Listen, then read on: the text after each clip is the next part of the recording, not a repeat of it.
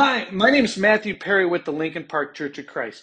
I hope you're having a good week. I hope this week hasn't been too tough for you. I know this world is difficult. There's so many things for us to think about right now. We've got gas four to six dollars a gallon. Home prices are astronomical. Inflation seems to be at an uncontrollable rate. Wages are low. And if you're like me, you might be thinking, how am I going to make it?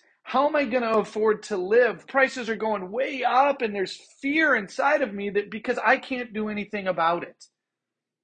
There's a country that's being invaded by another country, and people are dying. There's fear when I ponder these things because I don't know what to make of it. It's scary. There's this pandemic where I don't know if I'll get sick or not get sick, or whether I should wear a mask or not wear a mask, or social distance, or whether these vaccines will protect me or turn me into a mutant, or if I do something, somebody else is going to be bothered by it. With all these things, there's a certain amount of fear. I live in this culture, just like you, where it's not about forgiveness, where it's not about love. And if I make one mistake, it seems like it's going to be the end of the road, that it's game over. You might be just like me and struggle with these thoughts, with this fear. But let me tell you something that I really fear and struggle with right now. Today, I struggle with letting people in because I fear that when I do, they will just go away. I know I've said this before, and you may have heard it. I've had a lot of people die. I've had a lot of people come and go. I've had a lot of people choose to leave when I wanted them to stay. And you know what? That hurts. I've struggled with these abandonment issues for so long, and I've dealt with them for so long. But to be honest with you, it can generate an uncontrollable amount of fear in my life.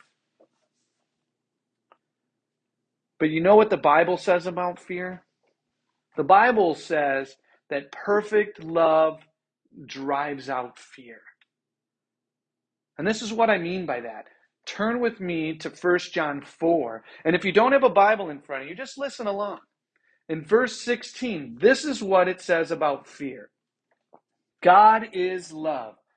Whoever lives in love lives in God, and God in them.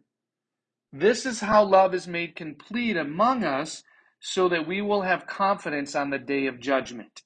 In this world, we are like Jesus. There is no fear in love. But perfect love drives out fear because fear has to do with punishment. The one who fears is not made perfect in love.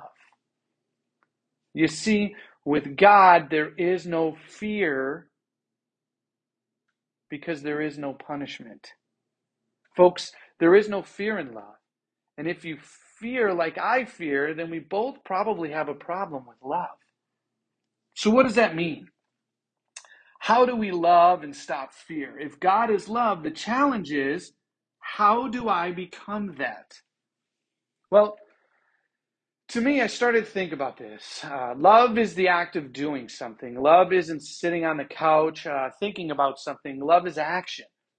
If you're married, at some point you probably had to choose to love your spouse. You probably had to be intentional about it. You probably had to choose to do things to show her that you love and care for you. The love that we talk about in First John is no different. For me, when I fear, the best thing that I can do is go out and show somebody that I love them. In Genesis 2:15 it says that God put us in the garden with a purpose, to work it, uh, to take care of it. God gave us a purpose. We are created to be active. We're created not to be passive. Doing nothing isn't going to drive out fear. So we need to show this love that is in us because God is love. So here's what I mean, and here's what we can do. Maybe we can go out and uh, mow our neighbor's lawn, or maybe you can try baking cookies for someone down the street, or stopping over your grandmother's house to play pinochle with, with her. You could write a, a handwritten note telling someone how much, how awesome they are buy gas for a complete stranger, give a random high five to people at the grocery store, maybe even hold the door open for somebody and say hi and look them straight in the eyes. When was the last time you did any of that stuff?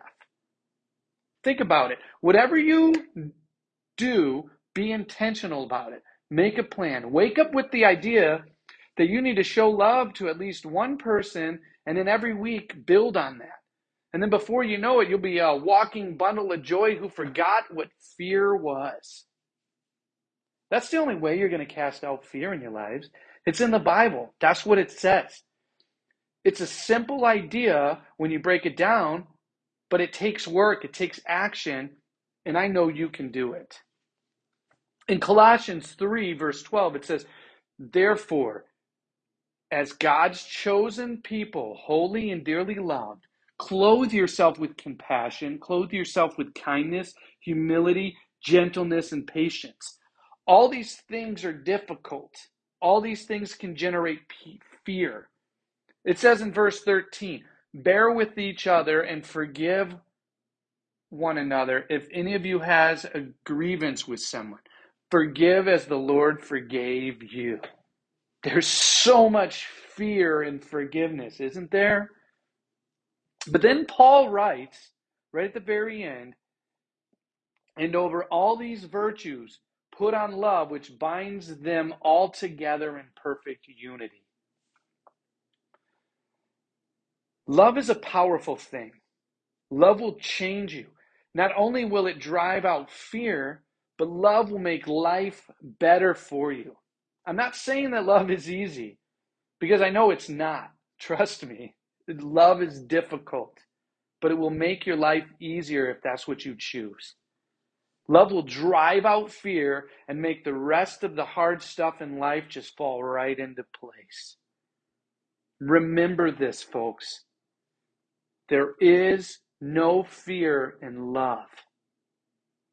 Please take that with you this week. Thank you.